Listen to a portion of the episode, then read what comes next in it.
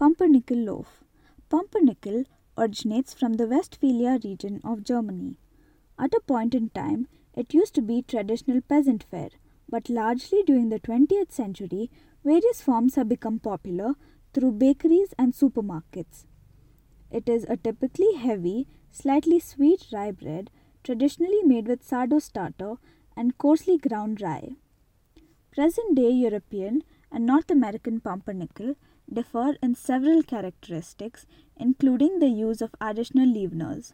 The European style pumpernickel is distinguished by the use of coarse rye meal and very long baking period, which gives the bread its characteristic dark color, whereas the North American version may have coloring and flavoring agents, added wheat flour, a higher baking temperature, and a dramatically shorter baking period.